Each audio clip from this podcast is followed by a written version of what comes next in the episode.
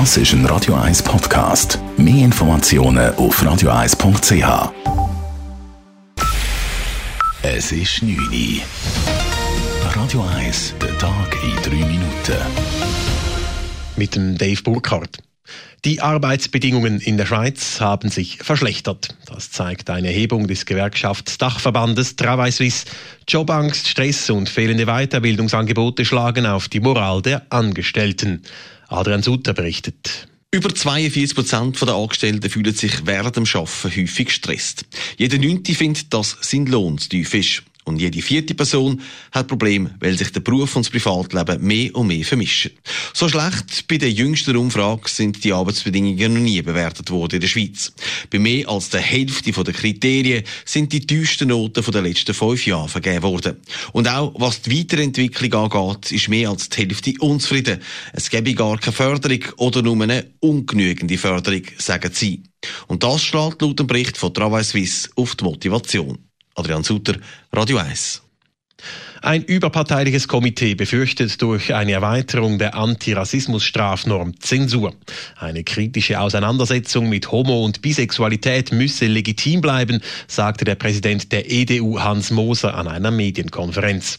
Der bekennende homosexuelle SVP-Politiker Michael Frauchiger ergänzte, dass es für Homosexuelle keinen Sonderschutz vom Staat brauche. Über die Referendumsvorlage wird am 9. Februar abgestimmt. Sie will Homo- und Bisexuelle vor Hass und Diskriminierung Diskriminierung schützen. Die Türkei beginnt mit der Abschiebung von Kämpfern der Terrormiliz IS. Ein Sprecher des Innenministeriums sagte gegenüber der staatlichen türkischen Nachrichtenagentur, ein Amerikaner sei bereits zurückgeführt worden.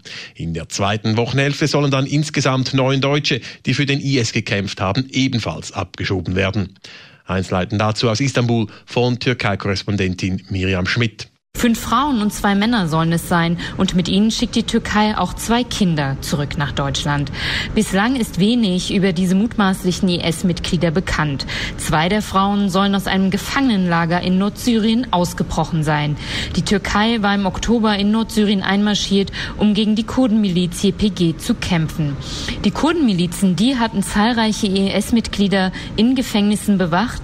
Es sollen aber im Zuge der Kämpfe zahlreiche Inhaftierte ausgebrochen sein. Miam Schmidt, Istanbul. Nach dem knappen Ausgang des zweiten Wahlgangs für den Ständerat im Kanton Freiburg will der Kanton keine Nachzählung. Es gebe dafür keine kantonale Rechtsgrundlage, teilt die Staatskanzlei heute mit. Bei der gestrigen Auszählung waren Computerprobleme aufgetreten. Davon sei aber nicht die Zählung der Stimmen, sondern die Übermittlung der Resultate betroffen gewesen, so die Kanzlei weiter. Am Schluss setzte sich in Freiburg Johanna Gappani von der FDP mit lediglich 138 Stimmen Vorsprung auf den bisherigen Beat von Landen von der CVP durch.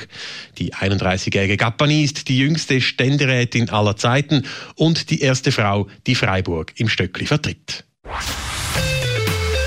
Radio 1 Wetter. In der Nacht ist es wechselnd bis stark bewölkt. Zeitweise kann es auch regnen, ab 700 Meter sogar schneien. Morgen ist es dann am Morgen noch bewölkt. Nachher gibt es dann aber einen freundlichen Mix mit Sonne, Wolken und zeitweise auch Nebel. Die Temperaturen die liegen in der Nacht und morgen am Morgen um die 2 Grad. Am Nachmittag gibt es dann bis zu 7 Grad. Das war der Tag in 3 Minuten.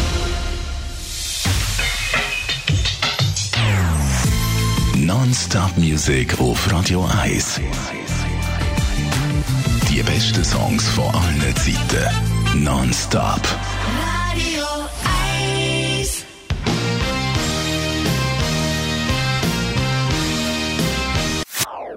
Das ist ein Radio 1 Podcast. Mehr Informationen auf radio1.ch.